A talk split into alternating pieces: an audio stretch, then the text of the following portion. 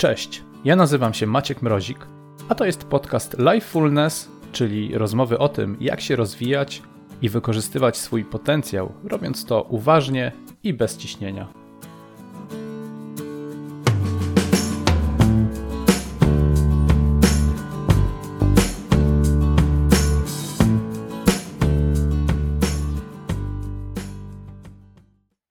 Moim dzisiejszym gościem jest Michał Undra. Michał jest ekspertem w dziedzinie biohackingu i od kilku lat prowadzi kanał na YouTubie o nazwie Michał Undra. Prowadzi też autorskie szkolenia z biohackingu. Zresztą tych kursów tam, myślę, jest też bardzo dużo gdzieś w sieci, w których ty się pojawiasz, bo to nie tylko te kursy takie face to face, ale również online. Piszesz również bloga na stronie undra.pl i tam zresztą można znaleźć wszystkie informacje, które są potrzebne do tego, żeby się z Michałem skontaktować, zobaczyć, czym się zajmuje.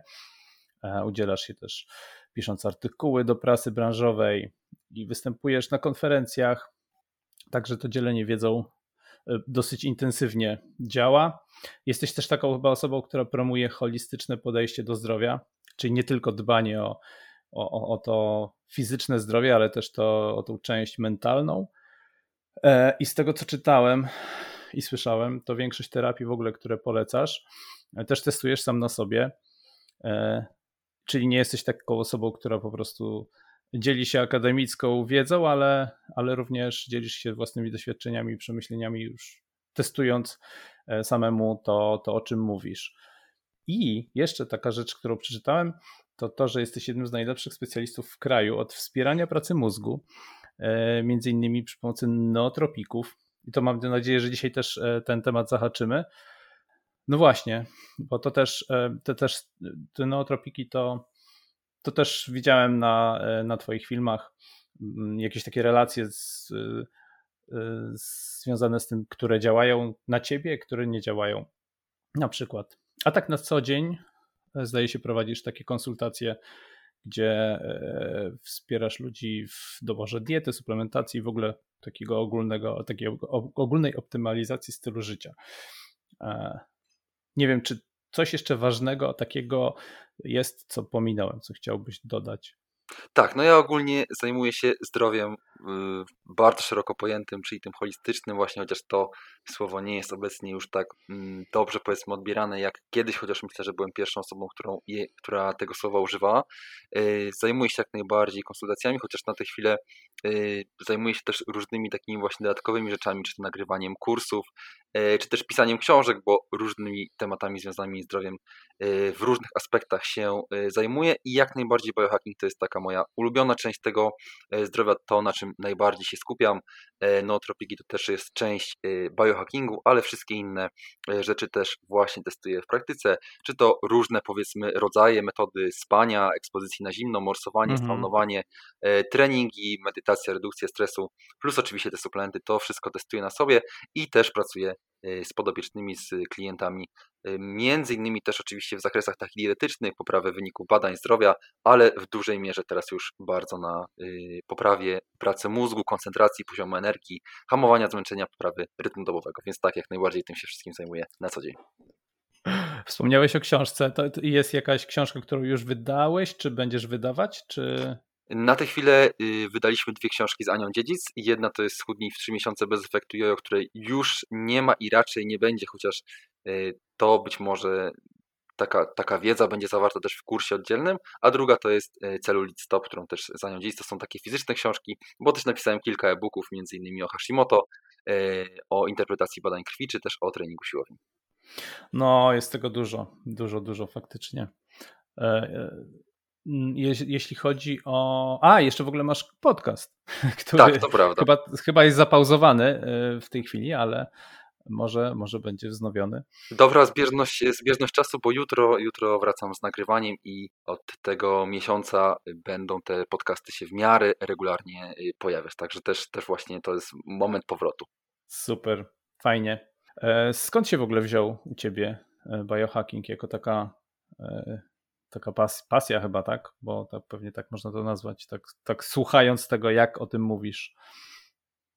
Zdecydowanie jest to chęć optymalizacji siebie i to jest taka historia troszeczkę dłuższa, że wiele lat temu moją największą taką fascynacją była poprawa sylwetki z jakichś tam względów, powiedzmy, czy pewności siebie, czy samopoczucia, czy też na pewno wzorców, tak jak na przykład starszy brat, który dużo wcześniej zaczął trenować i te treningi gdzieś tam 10 lat temu, powiedzmy, to było jakieś tam główne hobby, główna rzecz, która mnie interesowała i chciałem też w tym jakoś tam zawodowo się spełniać, ale potem gdy zacząłem czytać, oglądać, okazało się, że dieta może być dużo ważniejsza czy też w kształtowaniu sylwetki czy zdrowia niż sam trening i to mnie zaczęło interesować, a potem okazało się, że nie tylko dieta jest ważna dla zdrowia, tak? I tutaj na przykład sen to były te czasy, gdzie jeszcze też 7-8 lat temu badań na temat snu nie było tyle, więc różne rzeczy po prostu trzeba było testować na sobie, sprawdzić jak ten sen wpływa między innymi na samopoczucie. To były też czasy rozpoczęcia medytacji, która dała też tutaj ogromne takie rzeczy, powiedzmy, niepoliczalne i które nie są w ogóle związane z dietą czy z treningiem, a na zdrowie, na samopoczucie, na pracę mózgu wpływają niesamowicie. No i oczywiście też testowanie różnych modeli odżywiania, diet, postów, ale także właśnie suplementów i różnych innych rzeczy właśnie, tak jak mówiłem, czy morsowanie, czy inne, które zdecydowanie ogromnie zmieniły moje zdrowie, życie i w ogóle to też czym się zajmuję, więc na początku była to chęć optymalizacji siebie pod względem zdrowia, pracy mózgu, samopoczucia, poziomu energii, nastroju i tak dalej. Czyli sam biohacking, jakbyś miał zdefiniować, czym on jest, a czym nie jest, to zdefiniujmy może sobie najpierw, czym w ogóle jest ten biohacking. Moją definicją biohackingu są bezpieczne metody poprawy samopoczucia, pracy mózgu, poziomu energii i tutaj biohacking przede wszystkim skupia się na tych rzeczach związanych z szeroko pojętym stylem życia, czyli właśnie przede wszystkim ze snem, bo to jest najważniejsza kwestia, redukcją stresu, odżywianiem, bo tutaj dieta to nie jest takie do końca może dobre określenie, ale po prostu metodą odżywiania czy jakimś stylem odżywiania, który pasuje do naszego stylu życia i do tego, żeby po prostu poprawiać nasze zdrowie oraz wszystkie inne dodatki, bo w biohacking wliczają się właśnie różnego rodzaju inne dodatki, czy to będzie suplementacja, czy to będzie morsowanie, czy medytacja i mnóstwo innych kwestii, bo też taki bardziej, powiedzmy, zaawansowany biohacking może opierać się na takich środkach jak peptydy, czy jakieś tam nootropiki takie mniej, powiedzmy, dostępne i trochę mocniejsze, ale jeżeli ktoś zaczyna swoją przygodę z biohackingiem, to są przede wszystkim te zdrowe, bezpieczne metody i przede wszystkim związane ze stylem życia i oczywiście, tak jak się okazuje, ja to sobie też na sobie sprawdziłem bardzo dokładnie, nic nie da takich efektów jak po prostu czy to wysypianie się, czy odżywianie, czy medytacja. Ja ogólnie jestem mało osobą wrażliwą na suplementy, na jakieś tam nootropiki, więc szczególnie u mnie nie daje to jakichś tam mega efektów, szczególnie też wiele rzeczy takich łagodnych, które się u wielu osób sprawdzają, więc musiałem podejść do tego tematu też inaczej. Być może też stąd moje takie podejście, tak, że ja nie skupiam się raczej na suplementach, tylko na stylu życia, a są osoby, które są mega wrażliwe na różnego rodzaju substancje i u nich po prostu robi to bardzo dużą różnicę. Okej, czyli takie wykorzystanie wiedzy na temat tego, co się dzieje w środku organizmu, fizjologii do tego, żeby optymalizować tak naprawdę różne czynniki pewnie w życiu człowieka. Ja bym powiedział, że to jest takie optymalizowanie w ogóle naszego czasu spędzonego w ogóle w życiu, bo tak, chyba ten czas to jest w ogóle taki coś, czego nie można kupić, więc każdy chce go wykorzystać po prostu jak najlepiej, jak najbardziej efektywnie.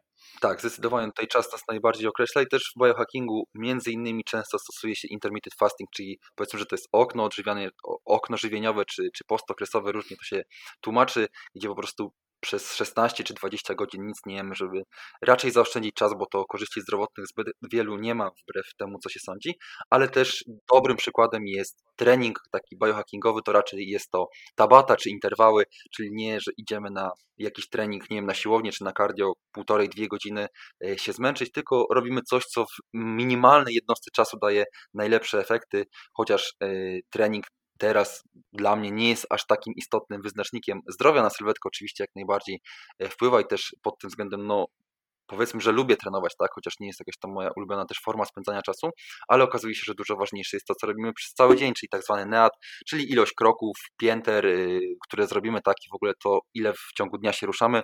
I jak widać, znowu tutaj biohacking pokazuje, że to, że pójdziemy sobie 3 razy, czy 5 razy, czy nawet 10 razy na trening w tygodniu, nie da nam takich rezultatów pod względem sylwetki czy zdrowia, jak to, że po prostu w ciągu dnia mamy przerwy od siedzenia w pracy, czy właśnie robimy 10 tysięcy kroków i inne rzeczy, które jak się okazuje na zdrowie, na przykład ryzyko chorób sercowych, sercowo-naczyniowych, insulinowrażliwość czy odchudzanie wpływają zdecydowanie bardziej i to są też rzeczy, na których staram się skupiać. No właśnie, nie, bo takie podejście do tego, do budowania sylwetki, które polega tylko na tym, że po prostu trenujemy jak najwięcej, no to jest takie bardzo jednostronne i myślę, że tutaj przydaje się to holistyczne podejście, żeby zadbać o, przede wszystkim chyba o w ogóle o regenerację, nie? No bo jakby bez tego elementu odpoczynku to tak naprawdę ta sylwetka się nie zmieni, bo jakby nie ma kiedy.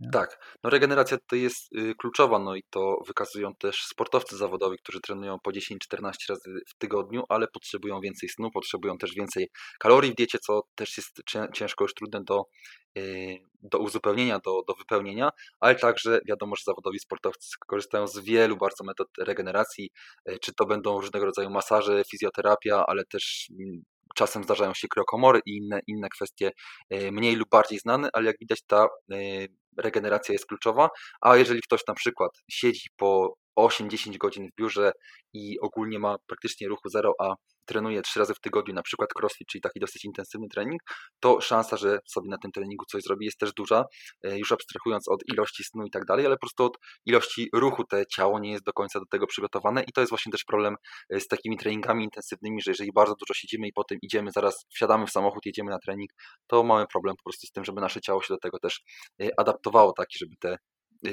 wzorce ruchowe były odpowiednie, żeby te treningi wykonywać odpowiednio. No właśnie, dokładnie tak. To często chyba o tym zapominamy i rzucamy się na głęboką wodę z treningami. Wspominałeś dużo o regeneracji, o śnie i to jest taki element, który pewnie bardzo często jest czymś, o czym się zaczyna w ogóle myśleć, kiedy mówi się o biohackingu i o takim wpływaniu pozytywnym, optymalizowaniu siebie, swojego organizmu, sen. Czyli co w ogóle zrobić, żeby się spało lepiej, bo pewnie to nie tylko jest długość snu, ale też jego jakość, nie? Tak, zdecydowanie. I tutaj sen to tak naprawdę jest cały rytm dobowy i sen zaczyna się, to jak przygotowujemy się do snu, zaczyna się z momentem tak naprawdę obudzenia się i wstania, bo jeżeli wstajemy o nieregularnych godzinach, czy też rano nie wystawiamy się w ogóle na jakieś tam światło słoneczne, czy ewentualnie sztuczne i nie mamy jakiejś aktywności w ciągu dnia, treningów, nie pracujemy też jakoś mentalnie, no to będzie ciężko nam zasnąć i sen będzie gorszej jakości, a więc to, o której wstajemy, czy robimy to regularnie i co robimy w ciągu dnia, bardzo mocno wpływa na nasz sen. Tutaj oczywiście nie będziemy tego tak aż szeroko omawiać, bo to można było ponad godzinę na to poświęcić, ale bardzo jest ważne, żeby kłaść się i wstawać o regularnych godzinach i to idealnie było, jakby te godziny były nie różniły się bardzo między sobą w tygodniu i w weekendy, bo niestety często bywa tak, że na przykład w tygodniu wstajemy o 6 czy o 7, a w weekend o 12 na przykład, bo idziemy na jakąś imprezę czy cokolwiek innego, czy odsypiamy. Niestety też wykazano, że odsypianie w weekendy nie wpływa na zdrowie korzystnie i nie niweluje efektów spania w tygodniu krócej, więc wstawanie o regularnych godzinach i odpowiednia ilość snu, czyli od 7 do 9 godzin. Są osoby, które potrzebują tych godzin 7, niektóre 7,5, niektóre 8, 8,5. Tutaj też jest bardzo duża korelacja i to bardzo widzę też po swoich klientach, że jeżeli ktoś więcej trenuje, dużo trenuje czy dużo pracuje umysłowo, to tego snu potrzebuje więcej. Jeżeli ktoś mało się rusza raczej i nie ma jakichś bardzo dużych obciążeń, powiedzmy, mentalnych, to tego snu raczej potrzebuje mniej. No i też znowu zawodowi sportowcy często śpią po 10 godzin nawet na dobę, co już jest takim oczywiście, wiadomo, troszeczkę dla standardowej osoby byłoby to za dużo, ale jeżeli ktoś bardzo dużo ma obciążeń ciała, to tego snu potrzebuje więcej. No i w ciągu dnia bardzo ważne jest to znowu, czy się ruszamy, czy robimy kroki, czy robimy trening, bo bez tego ciężko jest mieć dobrej jakości sen i to też znowu widzę po swoich klientach, jak ktoś się nie rusza w ciągu dnia, to ma problemy z zaśnięciem albo się wybudza w nocy i ta jakość snu jest bardzo ważna, więc to kolejna kwestia, która wydaje się w ogóle nie związana ze snem, ale bardzo mocno na niego wpływająca. No i ekspozycja na światło, przede wszystkim światło słoneczne, bo idealnie jest po przebudzeniu wystawić się na światło słoneczne, co nie zawsze jest możliwe, bo możemy mieszkać w bloku, nie mieć balkonu, albo jak wstajemy jest po prostu ciemno, ale ekspozycja na jakieś światło, czy słoneczne, czy ewentualnie sztuczne, bardzo dobrze nas rano pobudza i ustawia ten rytm dobowy, że ciało dostaje znak, jest teraz poranek, trzeba się obudzić, trzeba mieć energię i potem jesteśmy w stanie zasnąć. Jeżeli byśmy siedzieli w jakimś ciemnym pomieszczeniu przez cały dzień, mielibyśmy duże problemy, żeby zasnąć, co jest związane m.in. z produkcją też serotoniny i neuroprzekaźników i potem melatoniny. Dodatkowo ekspozycja na ciepło i zimno może wpływać na jakość snu korzystnie. Tutaj ekspozycja na zimno w ciągu dnia lub ekspozycja na ciepło w ciągu dnia lub przed snem też może jakość i głębokość snu pogłębiać, poprawiać, co jest kolejną kwestią, no taką wydaje się niezwiązaną.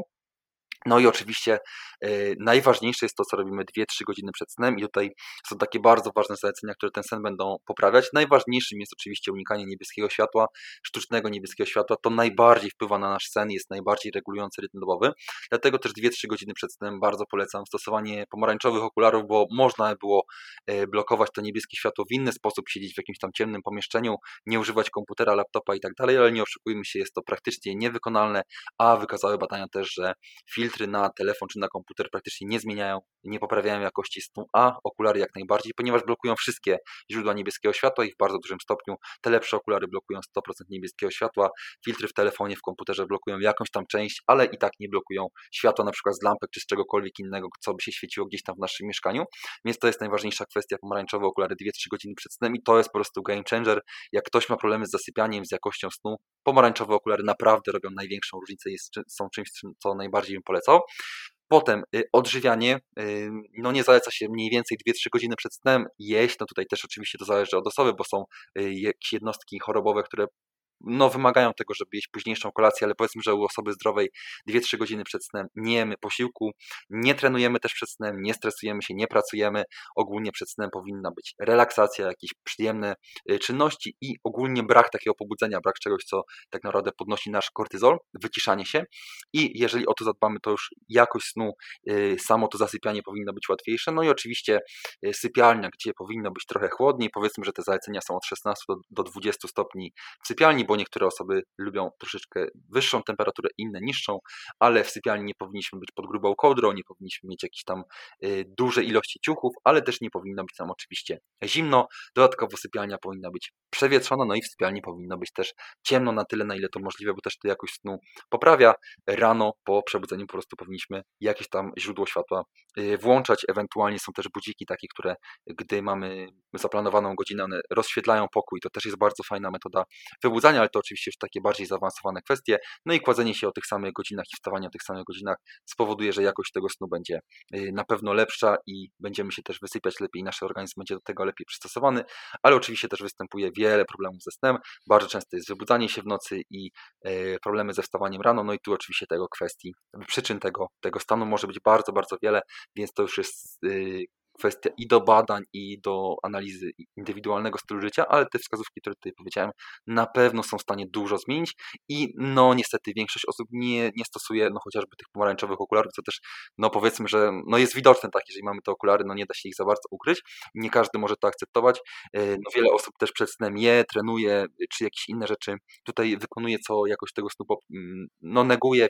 więc wprowadzenie takich wskazówek u większości osób bardzo, bardzo dużo zmieni pod względem jakości tego snu właśnie. Ale co do zasady, te 3 godziny przed planowaną godziną położenia się spać unikamy jakby tych wszystkich elementów, o których mówiłeś. Światła, treningu, jedzenia, po to, żeby organizm się już wyciszał i już uspokają i ułatwia to zasypianie. Dokładnie. Z takich ciekawostek w ogóle słyszałem też kiedyś o krajach skandynawskich, gdzie tam występuje ta całonoc, czyli takie momenty w roku, kiedy słońce w ogóle się nie pojawia i oni tam stosują na przykład takie specjalne lampy, które sobie one tam mają timer i one się włączają. Nie wiem, czy to jest kwestia barwy światła, że one mają być takie bardzo zbliżone do barwy światła słonecznego, ale one tak wybudzają lepiej. Oni takie stosują właśnie, to też taki chyba myślę element biohackingu. Tak, stosowanie właśnie takiego światła, które po prostu pomaga im się budzić. Tak, tutaj też jest kwestia natężenia światła, bo tego typu lampy są często stosowane do zaburzeń afektywno-dwubiegunowych czy leczenia depresji. Tutaj te lampy po prostu mają powyżej 10 tysięcy luksów, nawet 100 tysięcy luksów, czyli rzeczywiście takie intensywne, bardzo niebieskie, mocne światło. I to jest też jedna z metod, którą można stosować nawet w Polsce, tak? Wiele osób stosuje, szczególnie jeżeli wstaje przed wschodem słońca i rano chce się pobudzić, po prostu lampy, niebieskie światło, jest to bardzo mocno pobudzające.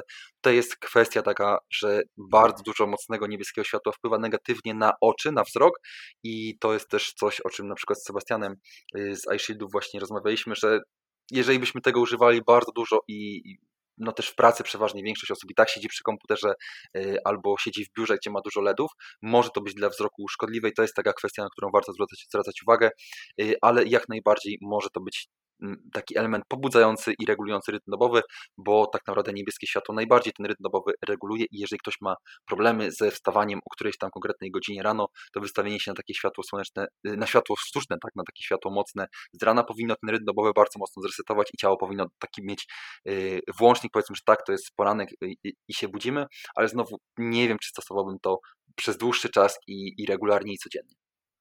No ciekawe, bo to u nas w naszych realiach polskich to ten okres taki, nie wiem, październik, listopad do lutego pewnie, kiedy rano jest rzeczywiście ciemniej jeszcze, jak chcemy wstawać wcześniej, no, mogłoby to być ciekawe, coś do eksperymentowania.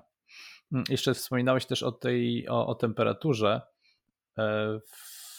podczas snu. I tu pewnie każdy też ma jakieś swoje preferencje, bo to pewnie to nie jest tak, że zawsze to będzie te 17 stopni, bo to też różnie o tym ludzie piszą, jaka jest idealna temperatura. A ostatnio też właśnie słuchałem podcastu tu Tima Ferrisa, to tak trochę a propos tej długości snu u sportowców i tam gościem był chyba Michael Phelps i jeszcze jeden taki też bardzo znany pływak, nie pamiętam, Grant Hackett chyba, I oni też właśnie mówili o tym, że spali po prostu po 9-10 godzin i jeszcze plus w ciągu dnia ze 2 godziny, ale oni po prostu to były takie, oni mają taką objętość treningową, że to jest coś niewyobrażalnego.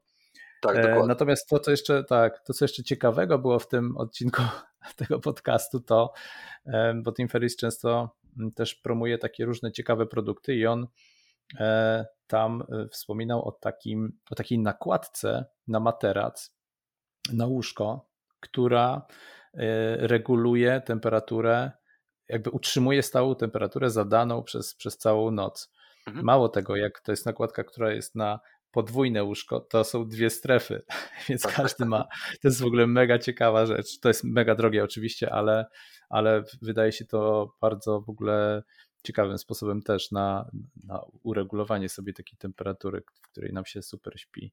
Tak, i znam wiele osób, które też to stosują i bardzo polecają i tego typu nakładka, co jest w ogóle najlepsze, może regulować temperaturę względem godziny, czyli na przykład zasypiamy, ta temperatura jest w miarę niska, w nocy jeszcze troszeczkę może spać, żeby ten sen był głębszy, a rano się zwiększa, żeby nas też wybudzać, to już jest w ogóle taki wyższy poziom, no i właśnie często jest problem oczywiście, jak ktoś śpi z partnerem, z partnerką, że ta temperatura w sypialni nie do końca jest do dogadania, tak, bo oczywiście częściej kobiety lubią wyższą temperaturę, ale to różnie też bywa i ta różnica może być dosyć spora, jedna osoba się wręcz poci, jest mega gorąco, drugiej jest w nocy zimno i wtedy jakoś to uregulować jest ciężko, a taka nakładka może być super tutaj rozwiązaniem.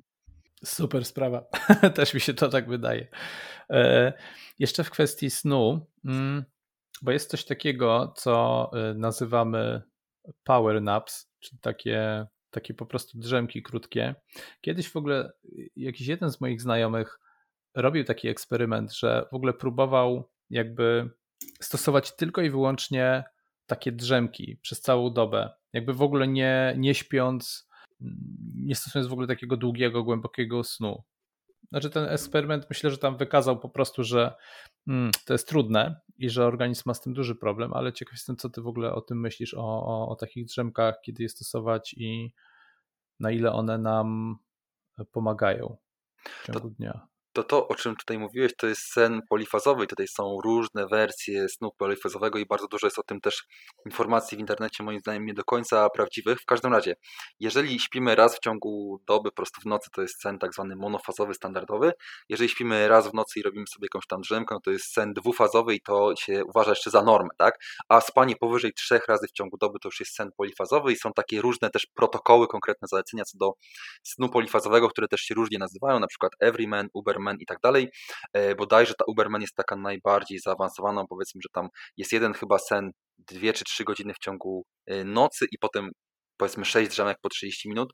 Nie słyszałem o żadnym protokole, gdzie nie ma żadnego głębszej fazy snu, że tam co najmniej te 3 godziny nie śpimy w nocy, bo to jest jednak potrzebne, żeby w te głębsze fazy snu i też REM, NREM wejść i bez tego jest to po prostu niemożliwe, żebyśmy się regenerowali.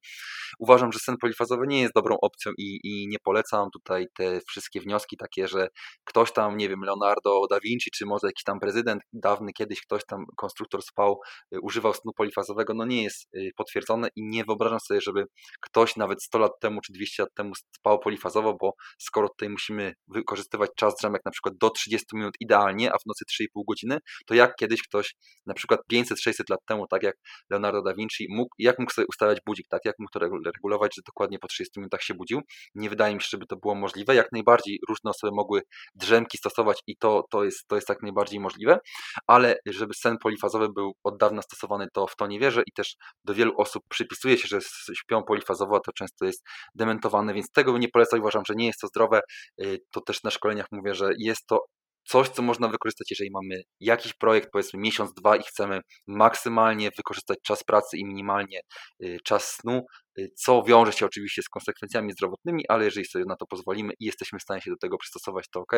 Co ważne, praktycznie nikt nie jest w stanie takiego snu polifazowego, takiej rutyny przytrzymać na dłuższą metę. Z jednej strony po prostu bardzo chce się spać i ten dług snu się zwiększa i czujemy się źle. Na początku może być ok, chociaż ta adaptacja też jest ciężka, a z drugiej strony, skoro mamy na przykład 6 razy w ciągu doby robić drzemki, no to bardzo mało, praktycznie nie ma takiej osoby, która jest w stanie się do tego dostosować, że na przykład codziennie o 12, 15, 18, 21 musi mieć drzemkę, bo zawsze nam coś wypadnie. Mamy spotkanie, mamy jakiś wyjazd, może coś w pracy czy cokolwiek, więc trzeba było być naprawdę bezrobotnym na zasiłku, samotną osobą, żeby taki sen polifazowy na dłuższą metę wprowadzać, ale z kolei power napsy, czy też coffee napsy bardzo, bardzo polecam. Drzemki w ciągu dnia jest to metoda, uważam, super poprawy produktywności, nastroju, redukcji odczuwanego stresu i to też stosuję praktycznie codziennie. Jedna z rzeczy, która najbardziej mi pomaga względem tego, że jak mam szczególnie dużo pracy umysłowej, a praktycznie zawsze dużo mam, żeby po prostu zresetować się i ten poziom energii podnieść.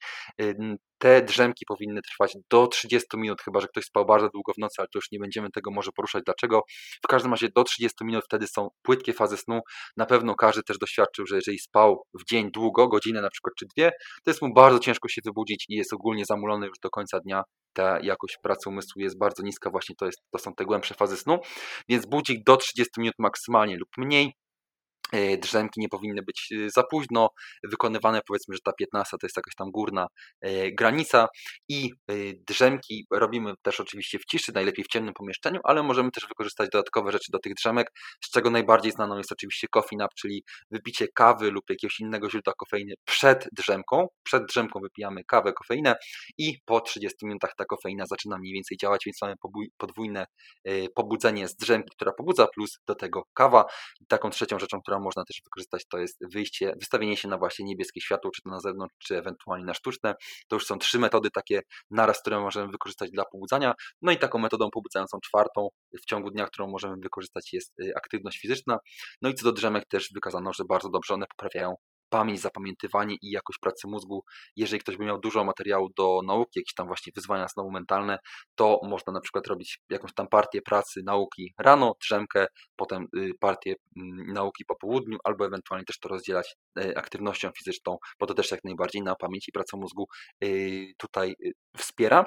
I co do drzemek, znowu nie każdy ma możliwość robienia tego w pracy czy o regularnych godzinach, no różnie to jest, tak, w zależności od tego, gdzie, jak pracujemy, ale jeżeli jest taka możliwość, to też w wielu miejscach pracy, taki bardziej z Doliny Krzemowych, takiej branży IT, takie miejsca do drzemek są implementowane, żeby ludzie mogli właśnie to wykorzystywać i bardzo to też polecam. Znowu, jeżeli ktoś ma bardzo dużą na przykład senność po posiłkach, to akurat może być stan chorobowy i może być to związane z jakimiś tam zaburzeniami czy insuliny, czy innych rzeczy i wtedy warto skonsultować się ze specjalistą, ale jeżeli to jest taki power nap, gdzie rzeczywiście wykorzystujemy to w jakimś konkretnym celu, to jak najbardziej może być to super opcja. No tak, uprzedziłeś też moje pytanie o ten miks z kawą, połączenie, bo też słyszałem właśnie o tym, że najlepiej jest przed drzemką wypić kawę, co jest takie kontrintuicyjne, bo zawsze się wydawało, że przecież kawa to od razu nas pobudza, a de facto kofeina właśnie zaczyna z pewnym opóźnieniem dopiero działać.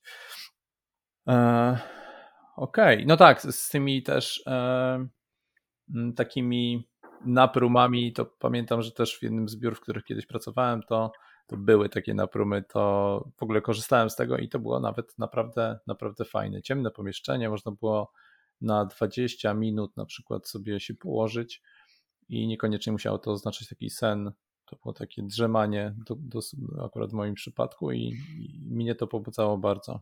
Tak, dokładnie. I tutaj też to ciekawa kwestia, że nie trzeba zasnąć, tak? Można sobie poleżeć w ciszy i efekty jak najbardziej są. Jeżeli ktoś w ogóle nie robił drzemek, to będzie miał problem przeważnie z zaśnięciem, po prostu będzie leżał i bardzo często to jest tak jak z medytacją, tak? Kładziemy się i myślimy o jakichś tam problemach, innych rzeczach, które mamy zrobić albo ile czasu minęło, ale jeżeli robimy to regularnie, to zaśnięcie będzie dużo łatwiejsze i tak samo jeżeli chodzi o medytację, nawet jeżeli siedzimy, nie wiem, te 5-10 minut w medytacji i myślimy cały czas o jakichś tam problemach, o czymś w ogóle myślimy, a powinniśmy niby się wyciszyć, to nie ma problemu i tak te efekty z medytacji są po prostu z tego, że siedzimy w ciszy przez jakiś czas, a wraz z czasem, no niestety w medytacji to zajmuje troszeczkę więcej czasu, po jakimś czasie te myśli będą się uspokajały i te efekty będą lepsze, ale nie ma tutaj z tym problemu, a to jest w ogóle rzecz, z którą najczęściej się wśród klientów spotykam, że po prostu medytuję i po prostu myślę o czymś, tak, i nie ma to sensu, a jak najbardziej ma to sens, no i nikt nie został mnichem od razu, tak, że po prostu siada, umysł się całkowicie wyłącza i po prostu jesteśmy jakimś tam oazą spokoju, jak najbardziej te myśli nachodzą, po prostu ważna jest ta rutyna, żeby to robić regularnie i wtedy te efekty na pewno przychodzą. No medytacja w ogóle też jest takim najczęściej wspominanym czynnikiem decydującym, czy takim zmieniającym w ogóle jakość życia u wielu ludzi, że właśnie po rozpoczęciu praktyki medytacji i jakiejś takiej regularności odczuwa się tą różnicę, bo to faktycznie wpływa na w ogóle wiele tych obszarów jakby energii, którą generujemy i faktycznie to się sprawdza. No właśnie, też wspominałeś już trochę o tej ekspozycji na ciepło-zimno.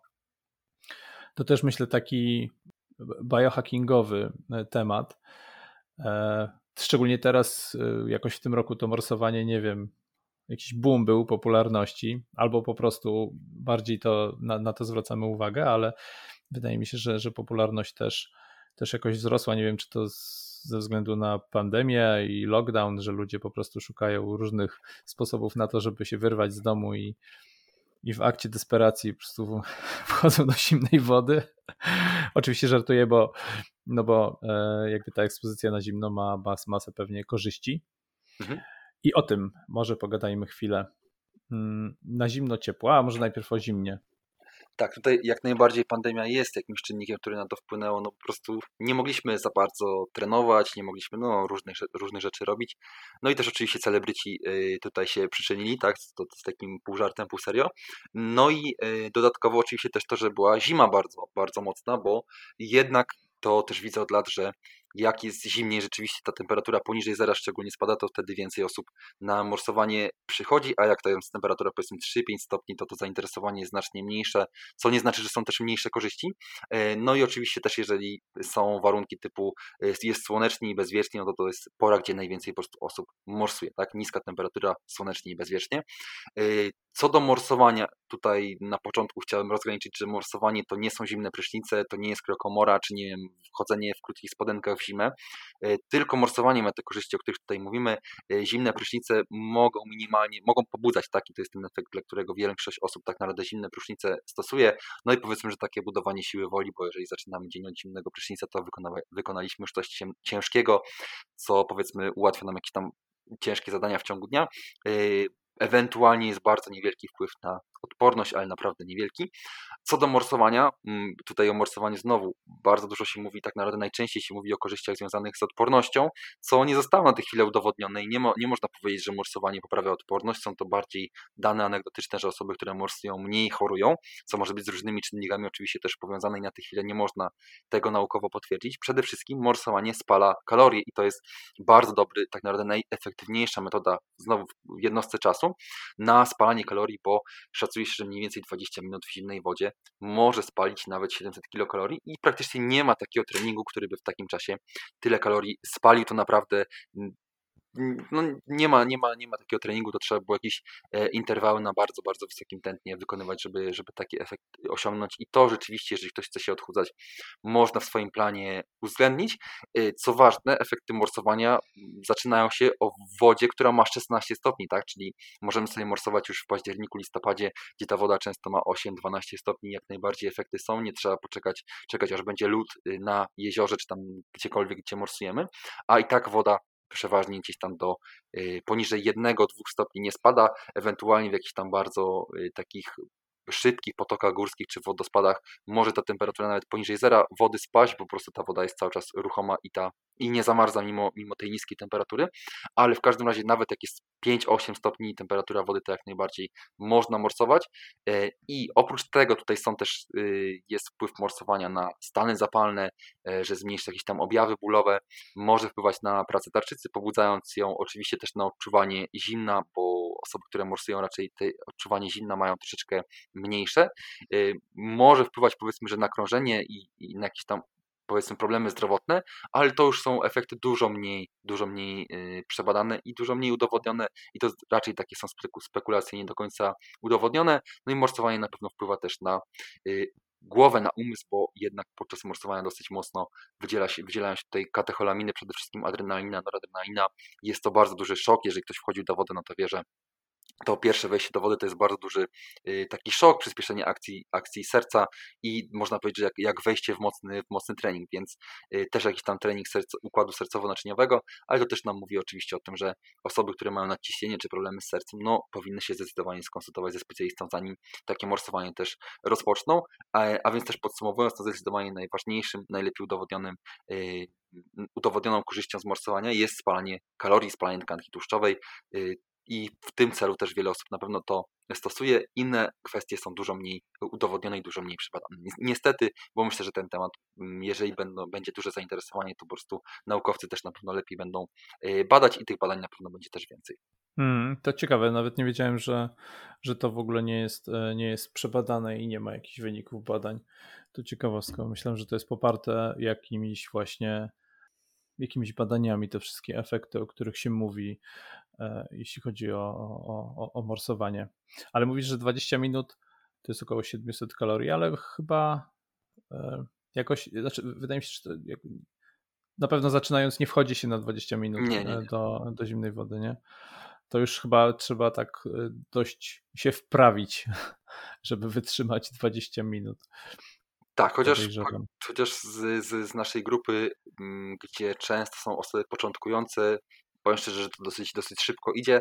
Znaczy tutaj też jest, nie wiem, czy nie chciałbym mówić, że presja, bo my żadnej presji nie wywieramy, ale jeżeli wchodzi na przykład do wody 20 minut, no to zawsze jest tak, że czeka się aż pierwsza osoba wyjdzie, tak? Czyli na przykład mija 8 minut, wychodzi pierwsza osoba i nagle wychodzą 4, tak? To jest zawsze.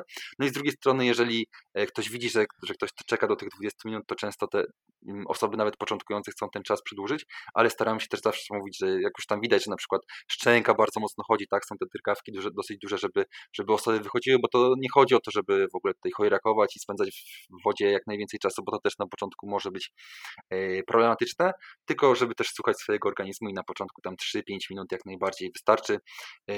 Dużym problemem jest z jednej strony to, że ludzie często przedłużają ten czas za długo siedzą w wodzie, ale z drugiej strony bardzo często też widzę osoby, które wchodzą do wody i od razu wychodzą. To w ogóle nie ma sensu. Takie wejście do wody to jest w ogóle tylko szok i nie daje żadnych korzyści.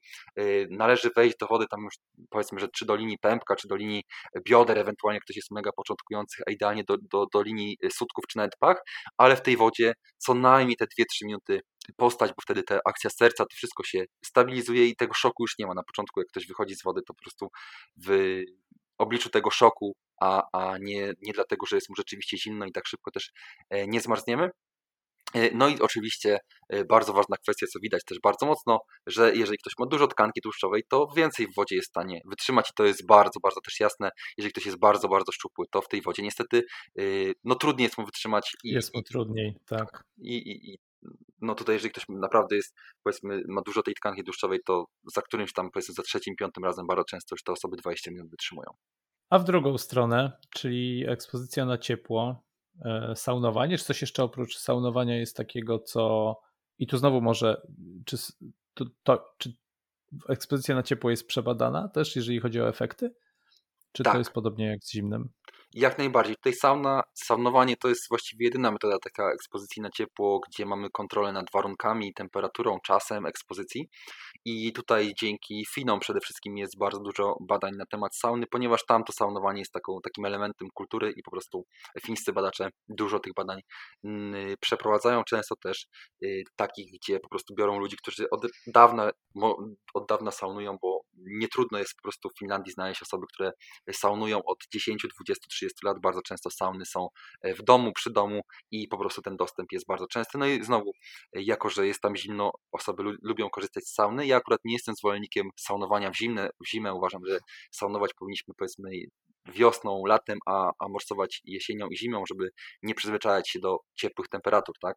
Zimą, a latem po prostu rzeczywiście saunowanie dużo lepiej moim zdaniem się sprawdza i ta sezonowość jest dużo lepsza. Saunowanie jak najbardziej ma udowodnione korzyści zdrowotne. Te największe takie badania kohortowe na bardzo dużej ilości osób wykazały przede wszystkim wpływ na zdrowie sercowo-naczyniowe, że te naprawdę długie sesje sauny zmniejszają ryzyko udarów, zawałów. Tutaj też trzeba zaznaczyć, że Finowie bardzo często saunują po godzinę, półtorej, tak, czyli bardzo, bardzo długo. To jest czas, ja na przykład jako osoba bardzo dobrze radząca sobie z zimnem nigdy nie byłem w stanie wytrzymać więcej niż 45 minut na saunie, bo po prostu no jest to dla mnie ciężkie, tak? Więc tutaj taki czas ekspozycji godzinę, półtorej jest już taki, myślę, że zaawansowanym i znowu tutaj też zależy to od rodzaju sauny, co jest bardzo ważne, do tego zaraz dojdę. Jest niewielki wpływ saunowania na układ odpornościowy, na regulację glikemii, na stany zapalne, na stan skóry też, bo pod tym względem to może wpływać, jednak te badania już znowu nie są jakoś tam mocne i ten wpływ nie jest taki, że no na przykład zaczniemy chodzić na saunę i nam się insulinoporność cofnie, tak, czy tutaj jakieś inne choroby skórne, no to oczywiście tego nie można z tym wiązać. No jest ten ciekawy też aspekt detoksu. Tutaj poprzez pot jak najbardziej jesteśmy w stanie pewne toksyny wyrzucać ze swojego organizmu i może to być wsparcie dla detoksykacji, jeżeli ktoś jest jakoś tam narażony na toksyny. Jednak tak naprawdę tutaj do detoksu nie potrzebujemy diety cud i tak dalej, tylko wsparcia wątroby, wsparcia płuc, wsparcia potliwości, pocenia się, aktywność fizyczna, to są te rzeczy i sauna jak najbardziej może tu pomóc. No i w kontekście rodzajów sauny są tak naprawdę 3 rodzaje sauny, chociaż ja bym to rozdzielił na 2. Jeden to jest sauna sucha i mokra i tutaj właściwie nie ma większej różnicy w benefitach. Sauna sucha i mokra działają tak samo, nagrzewają najpierw skórę, potem tkankę tłuszczową, potem narządy wewnętrzne, dlatego też w takiej saunie przeważnie możemy wytrwać dłużej i na te efekty też trzeba dłużej poczekać. Sauna mokra oczywiście ma po prostu niższą temperaturę, wyższą wilgotność, sauna sucha wyższą temperaturę, niższą wilgotność, no i to oczywiście też do odczuwania, do tego jak w tej saunie przebywamy ma duże znaczenie, po prostu jakaś bardzo duża wilgotność też utrudnia to przebywanie w saunie i to jest taki powiedzmy standardowy rodzaj saunowania, tutaj rzeczywiście na tej saunie trzeba troszeczkę dłużej siedzieć, żeby mieć efekty. No i drugi rodzaj to jest sauna na podczerwień, zdecydowanie lepsza, skuteczniejsza metoda, ponieważ podczerwień działa w ten sposób, że podczerwień nagrzewa nasze ciało już od razu wewnątrz, ileś tam centymetrów wewnątrz ciała, w zależności od tego, jaki to jest rodzaj podczerwieni, bo jest długa, krótka, powiedzmy, że od 1 do nawet 12 centymetrów gdzieś tam podczerwień może nagrzewać nasze ciało, dlatego też przebywając w saunie na podczerwień bardzo szybko nagrzewamy nie tylko skórę, ale rzeczywiście to, co chcemy, czyli narządy też wewnętrzne i to daje rzeczywiście te efekty. I sauna na podczerwień nawet w ortodoncji, tutaj w stomatologii jest używana nawet dla zdrowia zębów, ale też dla innych, dla wsparcia różnych narządów, gdzie przy zwykłym saunowaniu byłoby to trudne po prostu siedzieć i nagrzać na przykład jakieś tam narządy wewnętrzne, czy to, co rzeczywiście oczekujemy, ale też tutaj jest ta kwestia nagrzewania głowy, bo ogólnie nasza głowa nie lubi ciepła, raczej lubi zimno i jeżeli szczególnie siedzimy w saunie na podczerwień, ale też w zwykłej, bardzo polecam chronić głowę. Są oczywiście tak zwane sauna chaty, czyli czapki do morsowania, które bardzo polecam. Ostatnio też miałem okazję je zobaczyć i testować w praktyce i robi to różnicę. Jeżeli nie czapki, to chociażby ręcznik na głowę, żeby po prostu to ciepło nie docierało tak mocno do głowy. I jeżeli ktoś morsuje z kontrastem, tak, czy robi przerwy w morsowaniu, to przede wszystkim chłodzimy głowę, tak? Reszta tam nie ma takiego dużego znaczenia, ale jeżeli siedzimy długo w saunie, to w przerwie najlepiej jest, najważniejsze, żeby schłodzić głowę, bo z resztą ciała to tam raczej problemów nie będzie, ale jeżeli głowa rzeczywiście długo będzie narażona na ciepło, to może być problem.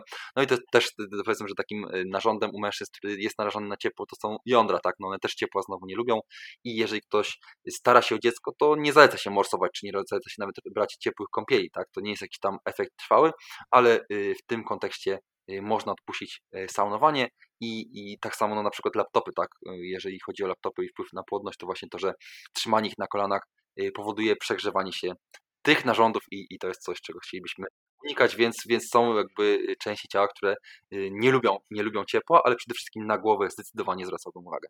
Sauny na podczerwień, ja powiem szczerze, że chyba nigdy nie byłem w saunie na podczerwień. Chyba nie ma ich jakoś pewnie dużo, nie? Gdzieś nawet w Warszawie. Są takie sauny w Warszawie? Nie ma? Tak, są jak najbardziej, tutaj można poszukać. Ja w ogóle mam też szczęście, że siłownia, na którą chodziłem, a teraz to już nie i pewnie już na tę siłownię akurat nie wrócę, ale miała akurat dostępną saunę na podczerwień, co było taką super opcją, więc bardzo, bardzo długo te sauny na podczerwień testowałem i jestem już do niej bardziej przyzwyczajony, ten efekt jest zupełnie inny, tak, bo w ogóle w saunie na podczerwień jest nam ciepło, jak są lampy włączone, one się włączają i wyłączają i to jest zupełnie inne przeżycie i do takiej zwykłej sauny mokrej czy suchej, no po prostu zupełnie inaczej mi się wchodzi i w ogóle u mnie też taka różnica jest, że w saunie nie na podczerwień po prostu jest mi ciężko oddychać i w ogóle czuję takie jakby tutaj podrażnienie nosa i tak dalej, tych w ogóle śluzówek, czego w saunie na podczerwień w ogóle nie ma, bo w saunie na podczerwień jest zupełnie niższa temperatura. Tutaj nawet nie chodzi o to, żeby ona się nagrzewała do nie wiadomo jakich temperatur, tylko że po prostu te lampy działały, więc pod tym względem jest dla mnie też wygodniejsza, a już nie mówiąc też o skuteczności. Ale no, saun na podczerwień nie ma zbyt wielu, z kilkoma się spotkałem, więc jest to raczej wyjątek. No tak, ja powiem szczerze, że nawet nie słyszałem o żadnej, ale pewnie jakieś są. Właśnie, bo tak ciągnie mnie w kierunku tego tematu związanego z wspieraniem, z optymalizowaniem pracy mózgu. I tak drobnymi krokami gdzieś tam zmierzamy w tym kierunku. Nootropiki. W ogóle czym są? Co to jest? Mi to się oczywiście kojarzy z filmem Limitless, z Bradleyem Cooperem, ale czy wspominam o tym też nie bez powodu, o filmie samym, bo myślę, że właśnie to, co się pojawia na różnego rodzaju filmach, czyli magiczna pigułka, która nagle nam po prostu z ciemności w światło rozświetla nam wszystko w naszej głowie. Jakby takie patrzenie na to też myślę, że tworzy pewne oczekiwania i trochę tak w kontekście samych oczekiwań i jakich rezultatów w ogóle szukać, jakich się spodziewać i jak podchodzić do samego, powiedzmy, eksperymentowania z nootropikami, bo tak jak pewnie na twoim własnym przykładzie możemy stwierdzić, że no nie każde działają, jedne działają lepiej, drugie gorzej, po prostu jesteśmy na coś bardziej wrażliwi, na coś mniej.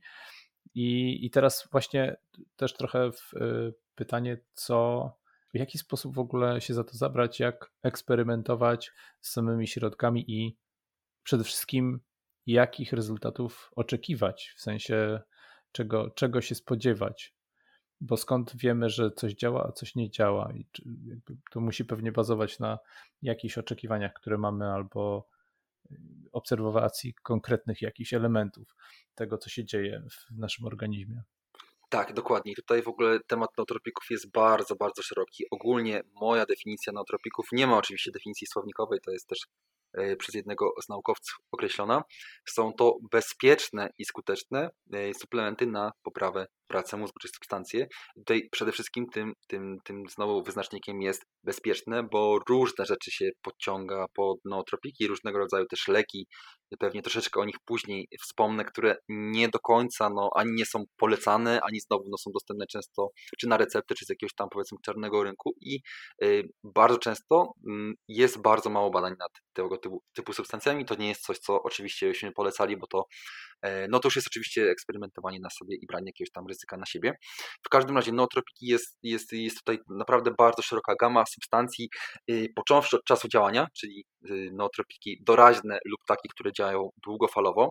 Są stymulanty, czyli takie, które rzeczywiście na przykład hamują zmęczenie, ale też takie, które wpływają na koncentrację, czy na przykład na kreatywność, na różne tutaj efekty, czy na uspokojenie nawet, tak, na takie wyciszenie, więc w zależności od efektu, i też na przykład od tego, czy przyjmujemy je znowu doraźnie, czy bardziej regularnie, i takie, których za bardzo też nie można przyjmować codziennie, nie poleca się przyjmować codziennie, ale takie i takie, które trzeba przyjmować też właśnie codziennie. I w ogóle takim pierwszym, podstawowym, najbardziej znanym, polecanym i bardzo bezpiecznym stakiem nootropowym jest połączenie kofeiny z L-teaniną. Kofeiny to każdy oczywiście zna, czy z kawy, czy z herbaty, czy z energetyków.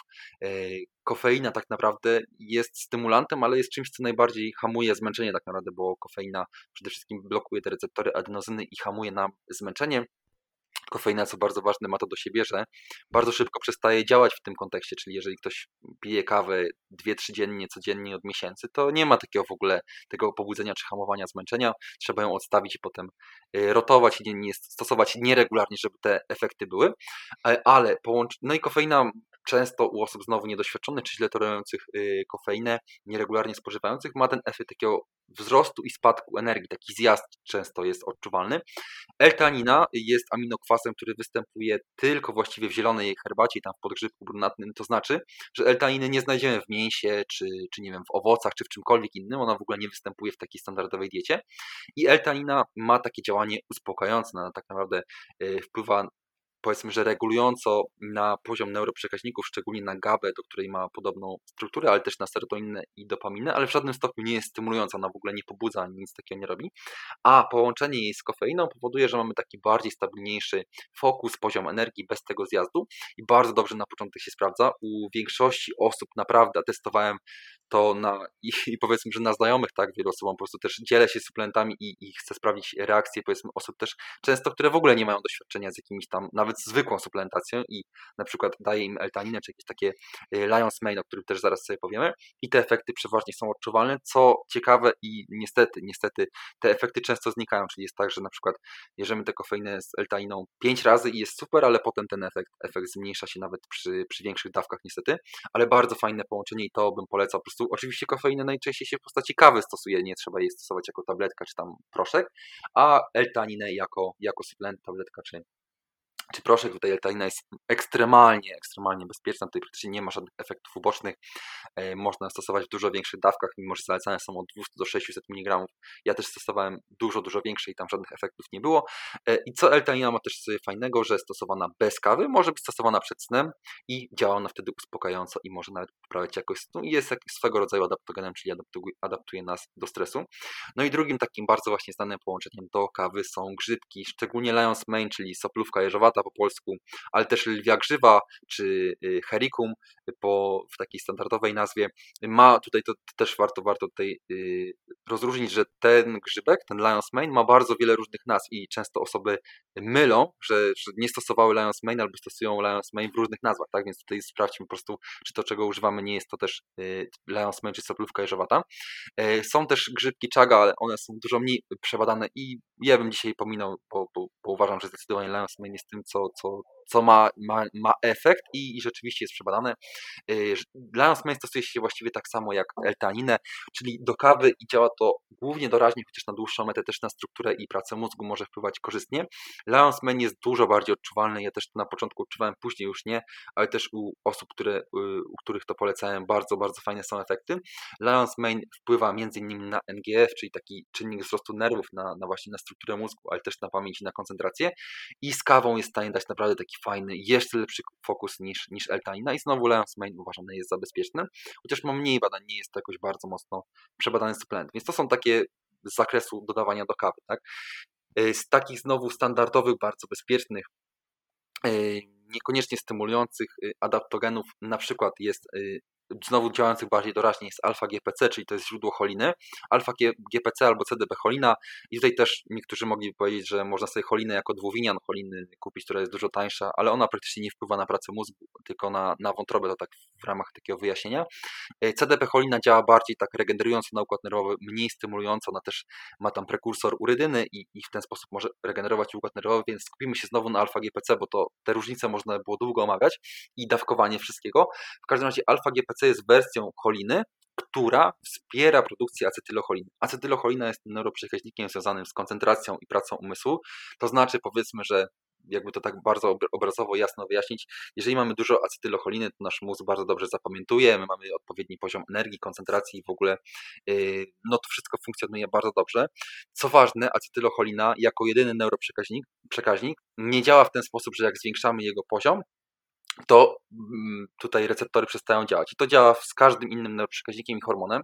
To znaczy, jeżeli byśmy sobie brali na przykład 5-HTP w bardzo dużych ilościach, czy tryptofan na serotoninę, czy ewentualnie L-dopę, czy tyrozynę na dopaminę, chociaż bardziej L-dopę, i ten poziom albo lekami bardzo mocno sobie zwiększamy poziom dopaminy czy serotoniny, to ona na poziomie receptorów przestaje działać, czyli receptory jakby odbierają sygnał. Tak, my tutaj jakbyśmy krzyczeli bardzo głośno i uszy przestają ten sygnał odbierać, bo ten sygnał jest taki głośny, że po prostu powiedzmy, że głuchniemy, tak? Te receptory przestają działać.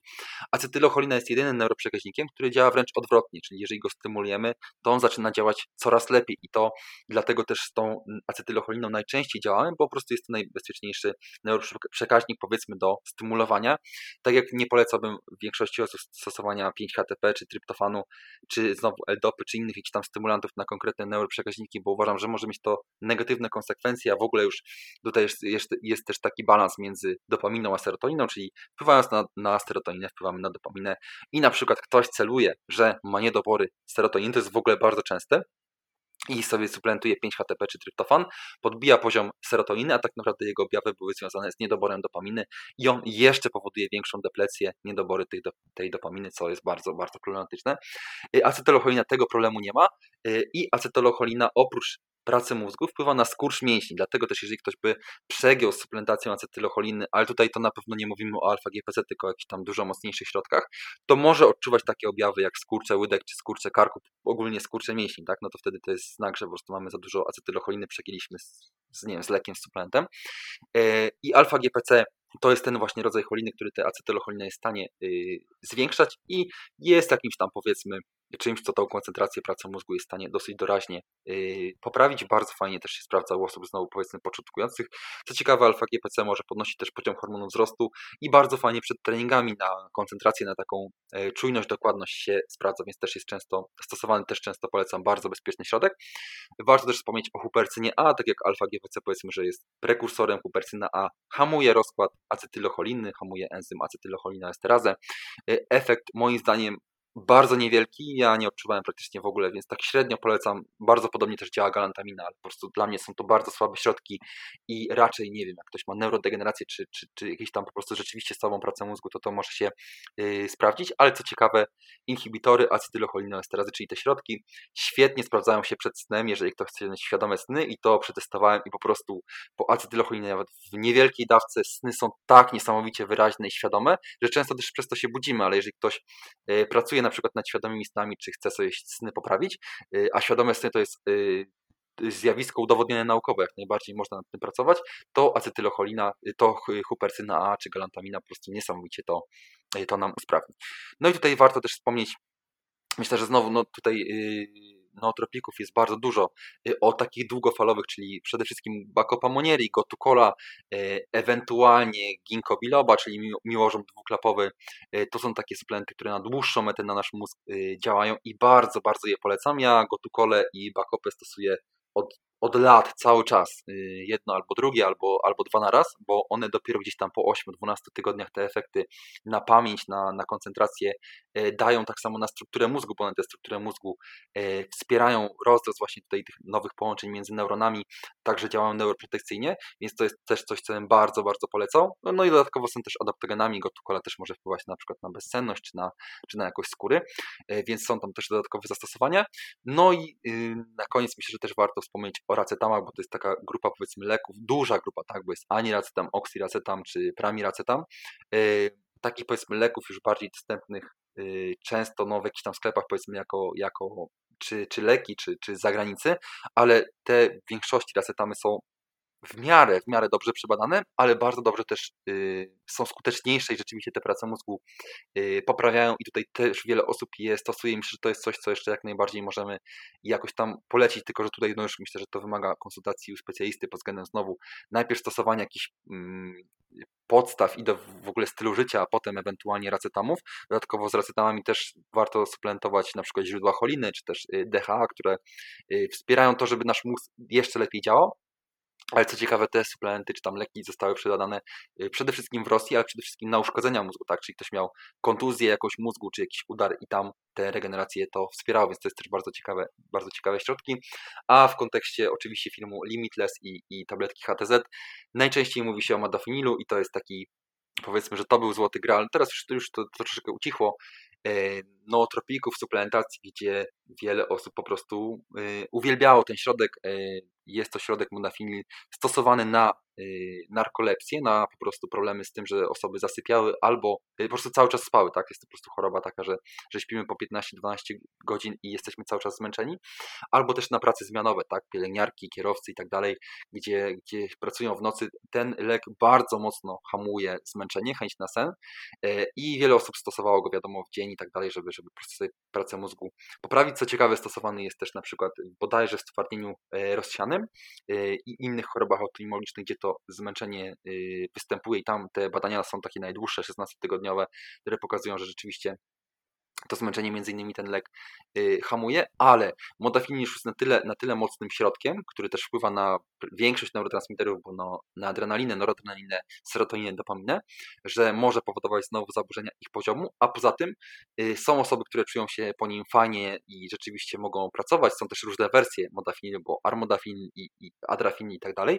ale są osoby, które czują się z niego, bo oni po prostu, tak można powiedzieć, że wystrzelone z butów, że mają stany lękowe i tak dalej, więc nie jest to coś, co bym polecał rzeczywiście osobom początkującym, zdecydowanie bym odradzał. Też ja testowałem oczywiście modafinil, jak to było popularne i powiem szczerze, że tak naprawdę oprócz tego, że hamowało to zmęczenie, bo gdzieś tam oczywiście nie brałem tego na noc czy przed snem, to po prostu totalnie nie chciało mi się spać i nie da się po tym zasnąć, to po prostu nie da przez 6 godzin po tym zasnąć, potem wiadomo, że ten efekt schodzi, to właściwie żadnych innych efektów nie było, oprócz tego, że gdzieś tam po tych 6 godzinach jakiś tam minimalny ból głowy, gdzieś tam jak 2-3 razy to testowałem, zawsze odczuwałem, ale dla mnie znowu, mimo że taki mocny środek szału nie robił, a są osoby, które po prostu dla nich jest to za mocne i nie są w stanie go w ogóle używać. Więc no, kwestia bardzo szeroka, nootropiki, bardzo wiele środków, bardzo różne działanie, więc no naprawdę, jeżeli coś mocniejszego chcemy testować, to przede wszystkim zadbajmy o podstawy, a jeżeli chcemy też testować coś mocniejszego, to skonsultujmy się ze specjalistą i też co ważne, żaden nootropik nie zastąpi stylu życia. To znaczy, jeżeli byśmy spali po 4 godziny na dobę na przykład i stosowali modafinil, to jasne, przez tydzień, może miesiąc, a może ktoś przez pół roku nawet będzie się czuł dobrze, ale później będzie musiał zapłacić za to cenę zdrowotną, tak? Jakieś narządy, czy nie wiem, glikemia, czy jakieś tam stresowe, czy układ nerwowy, coś będzie siadać i po prostu będziemy albo mega zmęczeni, albo gdzieś tam wyjdą te problemy w gospodarce hormonalnej, więc to jest wszystko za jakąś cenę. Jeżeli się nie wysypiamy, to jasne, można to troszeczkę przystymulować, ale na dłuższą metę te efekty będziemy musieli niestety te ceny zapłacić za taką stymulację. Kurczę, niesamowita lawina po prostu wiedzy jeszcze podana w takim tempie, niewiarygodne. I to bez neotropików. Tak, będzie trzeba po prostu odsłuchiwać dla odmiany w zwolnionym tempie, bo tak zawsze przyspieszam, a a tutaj chyba to nie będzie możliwe. Bo wspominałeś właśnie o tym, że tak, że są fajne efekty, jeżeli chodzi o koncentrację.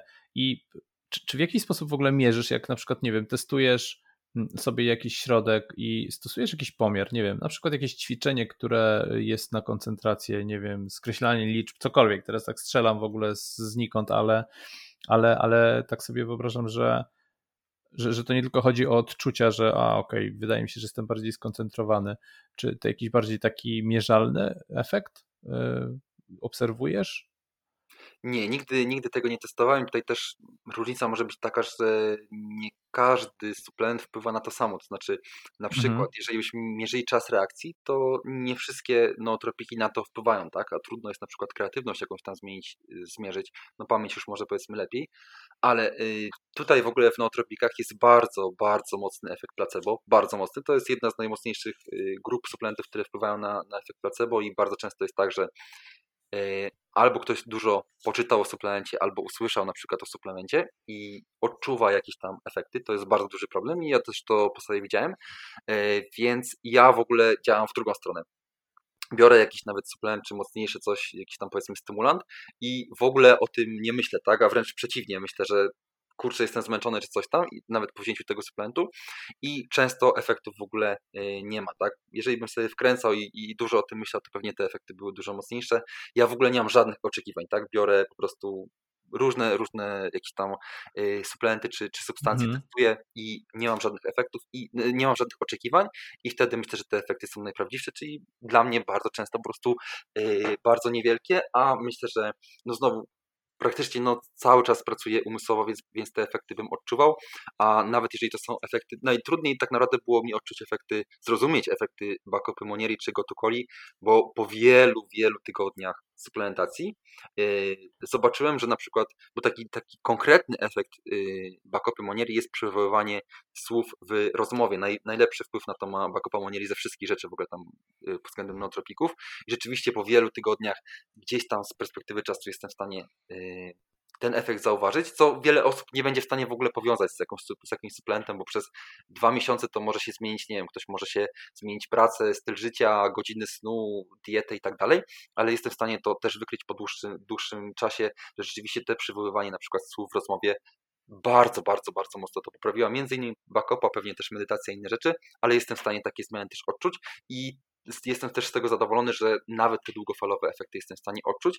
Ja też mam taki może nie do końca polecany dla każdego schemat, właściwie nikomu bym w sumie nie polecał, że jeżeli mam jakieś nootropiki, stymulanty, może stymulanty nie do końca, ale nootropiki, to testuję przeważnie na przykład, nie wiem, tam okres suplementacji jest powiedzmy 30 dni, mam jakąś tam dawkę tego suplementu, to testuję sobie na przykład 25 dni, jeżeli nie odczuwam żadnego efektu, no to na przykład 26 dnia podwajam dawkę, jak nie czuję efektu, to potem 27 jeszcze podwajam dawkę i jeszcze podwajam dawkę i testowałem tak naprawdę mnóstwo różnych substancji i naprawdę też nawet przy bardzo dużych dawkach te efekty przeważnie były bardzo niewielkie, więc to też po prostu świadczy przede wszystkim o mnie, tak, że jestem mało wrażliwą osobą na takie suplementy, ale też świadczy o tym, że nawet przy większych dawkach nie zawsze te efekty są odczuwalne. Mhm. Jeszcze tak już na zakończenie wspominałeś o czymś, co nazwałeś świadomymi snami i że naukowcy mówili o tym, że warto pracować nad świadomymi snami. Dlaczego? To w ogóle zaciekawił mnie ten temat, bo chyba słyszę o tym pierwszy raz. Możesz coś więcej opowiedzieć, o co chodzi? Tak, to znaczy naukowcy nie mówią, że warto to robić, tylko że to jest rzeczywiście udowodnione naukowo. To znaczy świadomy sen rzeczywiście występuje. Ja oczywiście też te kwestie testowałem dawno temu. Świadomy sen polega na tym, że to już może każdy, myślę, że sobie w internecie może znaleźć, ale przez takie techniki, że myślimy, że będziemy teraz spać świadomie i tam różne też takie metody, żeby rozróżnić sen od rzeczywistości, jesteśmy w trakcie snu zorientować się, jesteśmy w stanie się zorientować, że jest to sen, tak? Czyli wiemy, że jesteśmy teraz podczas snu i jeżeli mamy świadomy sen, to jesteśmy w stanie w tym śnie robić wszystko tak jak powiedzmy, że w incepcji, tak, budowanie tych labiryntów i tak dalej, czyli po prostu mamy świadomy sen, wiemy, że jesteśmy we śnie i wtedy na przykład możemy, nie wiem, przenieść się na inny kontynent, możemy mieć nie wiem, 2 metry wzrostu albo wyciskać 200 kg, czy spotkać jakąś tam gwiazdę ulubioną, czy cokolwiek innego, i w ten sposób powiedzmy, że można realizować jakieś tam swoje fantazje, czy jakoś tam się odstresować, czy inne rzeczy, więc jak najbardziej jest to element udowodniony naukowo, znam osoby, które to testują w praktyce, dla mnie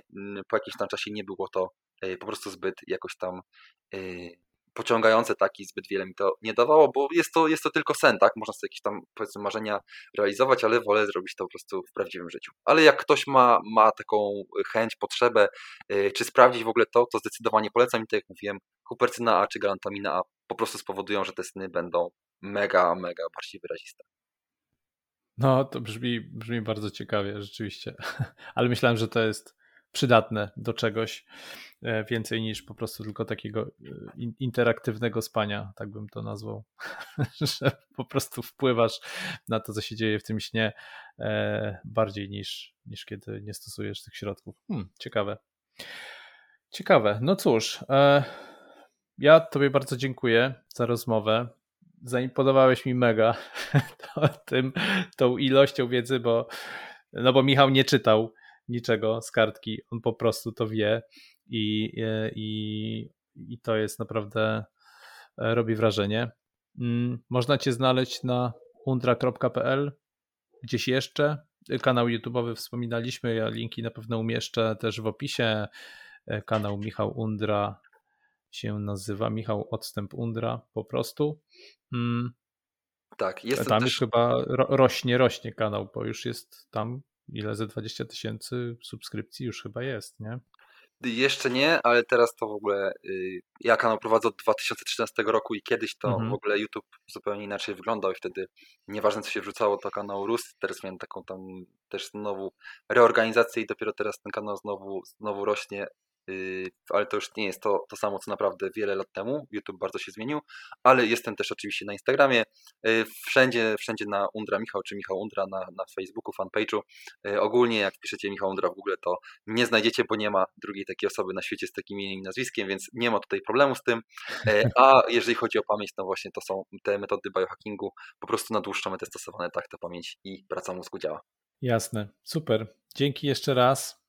No i powodzenia w rozwijaniu dalszych kanałów i dalszego dzielenia się wiedzą. Także dziękuję, dzięki bardzo wielkie. Dziękuję, pozdrawiam, do usłyszenia. Dzięki za wysłuchanie tego odcinka i jak zwykle, jeżeli się podobało, to zachęcam do subskrybowania, lajkowania, bo to naprawdę pomaga mi zwiększyć zasięgi. Jeżeli natomiast się nie podobało, to zachęcam do konstruktywnej krytyki w komentarzach albo w bezpośredniej wiadomości. Do usłyszenia.